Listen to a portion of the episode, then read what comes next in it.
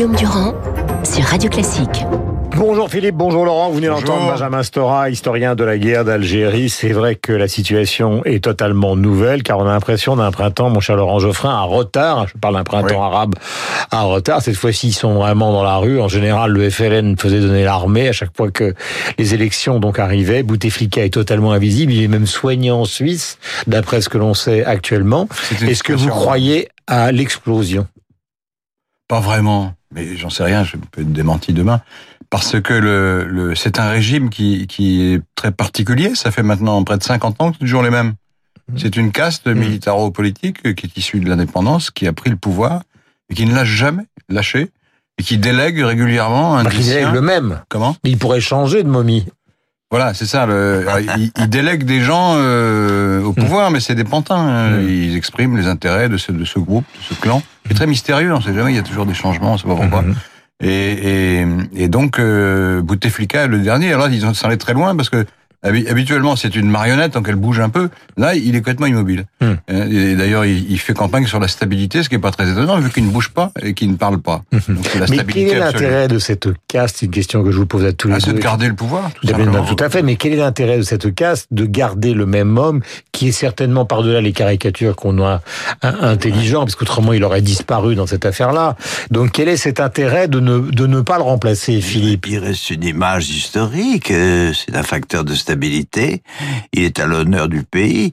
C'est, moi je trouve, l'Algérie, j'allais dire c'est une coutume africaine, enfin, vous voyez ce que je veux dire. Et l'Algérie... Non, je vois pas très bien. Bah si, euh, bah écoute, prends le continent africain, il est comme ah, patriarche. Il est comme, bah bien sûr, tu vois, t'as pas très bien parce que tu es aveugle. C'est pourtant très simple, ce que je te dis, c'est une coutume africaine, je trouve que j'étais plein d'esprit en plus. Ça a été enfin bref. par exemple, euh, L'Algérie a, le peuple algérien a donné d'autre part une, une image, c'est rassurant de sa maturité, ça c'est... Enfin, les jeunes n'en peuvent plus, on les a entendus, sont dans non, la bah les jeunes, les jeunes n'en peuvent jamais plus, euh, Guillaume, c'est un phénomène euh, bien, presque biologique, arrêtez, vous savez très bien. c'est comme ça qu'est né le printemps arabe. Le printemps bah, arabe. Oui, bah, bon, écoutez, la France n'a rien à dire, et l'Europe non plus. Tous les, enfin, est-ce que vous croyez que ce printemps arabe est possible en Algérie, ou est-ce que vous croyez que le système va les rattraper? C'est tout, la question est simple. Hein. Euh, encore faut-il s'entendre sur ce que veut dire le système dans votre bouche et dans votre esprit. Encore une fois, l'Algérie donne dans le monde d'aujourd'hui et contre toute attente, à beaucoup d'égards en tout cas, l'image d'un pays qui se, qui peu à peu fait l'apprentissage avec maturité l'apprentissage de la démocratie. Je regrette. Qu'est-ce qu'on cherche à dire Je peux pas vous laisser dire ça. Mais si, mais qu'est-ce que tu cherches à Tunisie, d'accord. Bah, L'Algérie, non. Le Maghreb, c'est un régime euh, quasiment totalitaire, c'est un système de clientèle qui enserre tout le territoire, qui est appuyé sur l'armée, et quand il y a un problème grave, l'armée tire dans le tas. Hmm. C'est ça qui se passe. C'est ce qui s'est passé avec les islamistes, et d'une certaine manière, ça a été oh, utile. Alors, euh, cyniquement, évidemment, ils avaient le choix entre une dictature... Qu'est-ce que vous, ils avaient le choix, ils avaient le choix, ils avaient le choix. Qu'est-ce que vous espériez ben, Vous expliquez la situation, le, que vous n'avez pas l'air de bien saisir.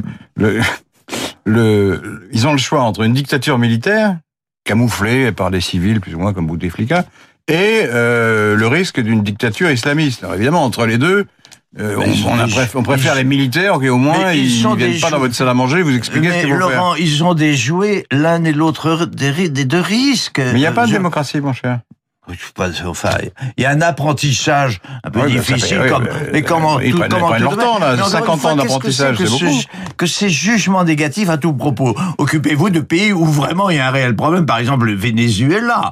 Euh, on peut parler du Venezuela comme vous voulez, mais, mais, c'est pas le sujet. C'était pas la question. Pourquoi prendre Mais pourquoi Mais parce que l'Algérie, mais enfin, vous êtes quand même un lecteur de Camus. L'Algérie, c'est un rôle fondamental pour nous, et puis notre notre approvisionnement en gaz, euh, le lien historique avec l'Algérie c'est pour ça que le printemps arabe va tourner court, parce que les pays autour n'ont pas envie de déstabiliser euh, l'Algérie, ça c'est sûr. Donc en fait, ce, qui, ce que vous êtes en train de nous dire, c'est qu'ils ne feront pas le coup de la Libye 2. Mieux vaut finalement. En Algérie, hein, certainement pas. Non voilà. Bon, ben, on peut pas. Ben, ben, voilà, on réfléchit, on peut poser une autre question. Non, mais pourquoi cet a, cet a priori, de toute façon, qui est, Parce que c'est un pays tout à fait critique.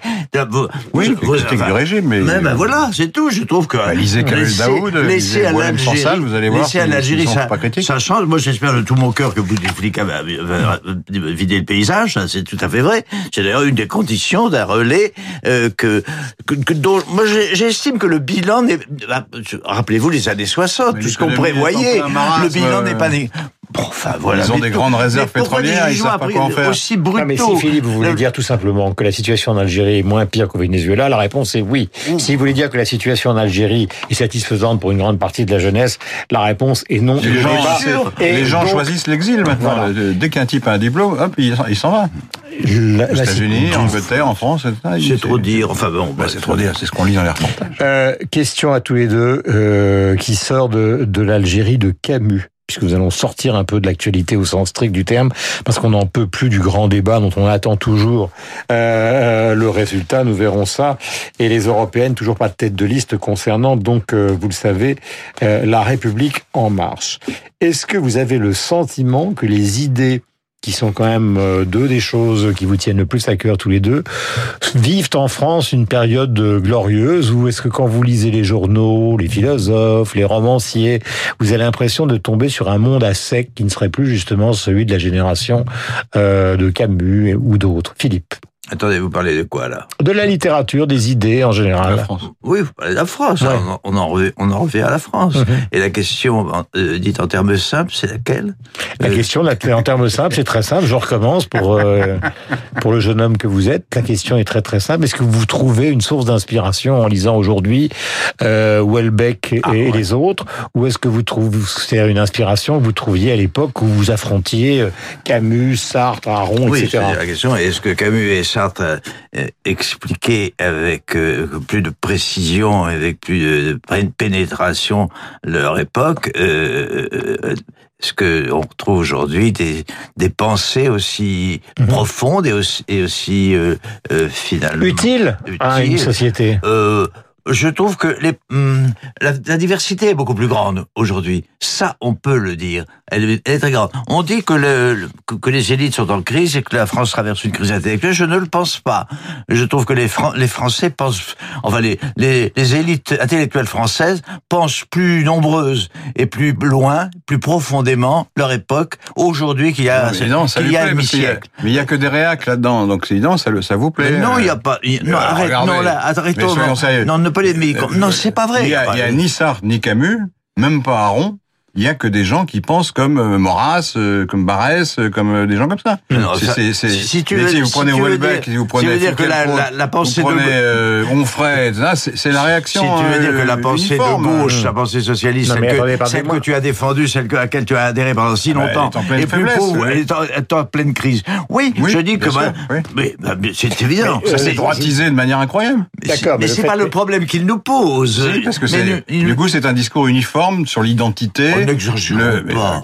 n'exagérons pas. Houellebecq ne pense pas Je peux le démontrer si vous voulez. Alors, mais, mais j'aurais pas le Dé- temps. Démontrez, Laurent, et après nous vous répondrons. Chaque fois, Enfin, moi, quand vous, hésitez entre euh, Welbeck, qui vous explique que c'est la décadence, Renaud Camus, il vous explique que les Arabes vont tout, euh, vont tout dominer, euh, Finkielkraut, l'identité malheureuse, les Français ne savent plus qui Enfin, ils il a écrit sont. des très beaux livres. La défaite Oui, de la c'est un très beau Je- livre. Non, mais je, parle pas du talent, là, je parle de Non, non, l'orientation. mais moi je parle du talent et des idées. C'était pas un livre. euh, C'est pas prendre. des idées neuves, excusez-moi de le dire. C'est pas des idées neuves du tout. C'est des idées Bah, la défaite de la pensée, fin du 19e siècle ou des années 30. C'est les mêmes idées à peu près. Non, non, si, la, tolérance. la défaite de la pensée, ça veut dire quoi? Ça veut dire ce qu'on a entendu veut dire que 15 le fois divers- ça veut dire tous le les di- 20 ans en France. euh, avec la modernité, les gens euh, deviennent superficiels, ils s'intéressent que des, à la consommation immédiate, euh, Mhm. la démocratie défait les, les liens communs, l'individu est perdu dans le monde, euh, etc. etc. C'est un vieux discours qu'on entend depuis la Révolution française. Alors, donnez-moi, pas- attendez, attendez, attendez, Philippe, donnez-moi un contre-exemple. Qu'est-ce que vous avez lu qui vous a illuminé? Des auteurs étrangers. Là, je viens de lire un bouquin formidable de deux profs d'Harvard qui vous expliquent pourquoi euh, on est dans une période probablement pré, on risque d'être pré-tyrannique, parce qu'ils ont étudié euh, Mhm. toutes les périodes qui ont précédé au XXe Ah siècle la prise. auteurs étrangers. Bah oui. Mais La- la- qui ont précédé la prise de pouvoir par des régimes autoritaires. Vont- et, euh, Je ça ressemble beaucoup vous à ce qu'on remarquer quand vous parliez, et après Oui. Philippe va répondre des auteurs qui se droitisent, que après tout, euh, Mais Ils ont le droit, hein, moi je leur conteste pas ce droit. Voilà, c'est ça. que je veux dire. Ah, mais ils, je- ils ont le droit d'avoir les opinions. pas dit qu'il fallait les On ne interdire. peut pas transformer en scandale moral des opinions qui sont des opinions opposées aux vôtres. Autrement, il n'y a pas Non, de débat dis pas- possible. On les Euh, caractérise politiquement. Notre ami donc prend ses sources à Harvard. Vous, où je, moi, je- où- où- Vous, où- l'homme de théâtre, l'homme est-ce que je, où, où est-ce que je, moi, je trouve mais des Mais satisfactions parce qu'on ne peut pas se contenter? Vous savez, moi, je, Bah, je, je sais je pas, pense je- souvent aux gens qui nous écoutent le matin. Ils, ils lisent les journaux. On ne peut pas penser simplement en lisant les journaux le matin. Il faut s'adresser à Non, mais je chose. trouve ma, ma nourriture dans des dans des dans des analyses, dans des prévisions euh, sous les sous des plumes françaises comme sous d'autres plumes, des plumes européennes. Je sais pas. euh, Chercher. euh, la Sloterdijk, par exemple, je continue moi à lire Sloterdijk, dont je trouve la pensée continue depuis 50 ans. Elle est, elle est, elle est puissante, elle est, elle est profonde, elle est fidèle à elle-même. Elle va de livre en livre un peu plus loin. Enfin, je trouve. vous la me- résumeriez non, vous comment direz, il est hollandais ou enfin euh, euh, gé- germano-hollandais. D'accord, il est pas français, mais enfin quand même, il a des, il y a des, il y a des échos. Vous la Ah, résumeriez en- comment à tous ceux qui ne le connaissent pas et qui nous Quoi, écoutent quoi, donc cette pensée Ouais. Mais il a été la, il a été l'analyste le plus aigu des toutes des trois ou quatre grandes immenses révolutions que nous connaissons depuis 50 ans. J'y trouve mon j'y trouve mon intérêt, j'y trouve encore fois mon miel. Alors que la gauche, mais enfin après tout que la. Bah, la France gauche, n'est- lui, Harvard, que la, que la France n'est pas lui. suivi ce qu'écrit Laurent Geoffroy depuis une cinquantaine d'années sur la deuxième gauche. Il est évident que je comprends son amertume, mais mais qu'il euh, qu'il ne la rejette pas sur l'ensemble l'ensemble de d'être minoritaire ne me gêne pas. Euh, C'est pas parce qu'on est minoritaire qu'on a forcément tort. Ah bah c'est une résignation. Non, c'est pas- c'est une rési- non seulement une amertume, mais c'est une résignation qui ne ressemble pas à la vigueur et à l'intelligence qu'il démontrait dans les années en fait. 60. J'ai une question. Attendez-vous à ce que ça Non, revienne. non, mais pourquoi cette, pourquoi cette, euh, comment dirais-je, pourquoi, pourquoi cette, cette- toujours cette dérision et cette absence de confiance et de foi dans l'avenir? Évidemment, à la place, non, alors là, nous, polé- là, nous polémiquons. C'est le- je me mets à la place de Laurent. Je dois dire que ça ne doit Non, pas non, être je- heureux. je peux vous conseiller un livre. Ça ne Voilà, doit pas un être seul très heureux d'être Laurent Geoffroy depuis 50 ans, car il est allé finalement ses espoirs, ses espérances et son, ses utopies sont allées d'échec en échec de- depuis depuis qu'il a depuis qu'il pense. Si on peut appeler penser, enfin oui, je, je, je Merci, merci, c'est Voilà. très aimable. Mais euh, Laurent, Guillaume, euh, vous avez compris ce que je voulais dire, oui. Euh, C'est-à-dire que depuis le quinquennat de François Hollande, c'est vrai que la gauche est en lambeau. Euh, Si le Libération est, un journal de gauche, ne la difficulté. pas la gauche. La pensée et l'avenir de, la- de ce pays ne, ne se résument pas encore une fois à la gauche. Voilà, je voulais vous faire aborder un dernier sujet. Mon cher Philippe, vous êtes tellement bavard que nous allons malheureusement nous quitter et nous retrouver euh, la semaine prochaine. À la une du point, donc la Nouvelle France moisie. Euh, vous savez que c'est une allusion évidemment à un livre, enfin une des propos de. Philippe Solers. C'est- Euh, et c'est aussi un hommage rendu, le dernier extravagant, à Karl Lagerfeld. Il est 8h56. Merci à tous les deux. Donc Laurent Geoffrin dans le Libération et Philippe Tesson chez lui tout seul.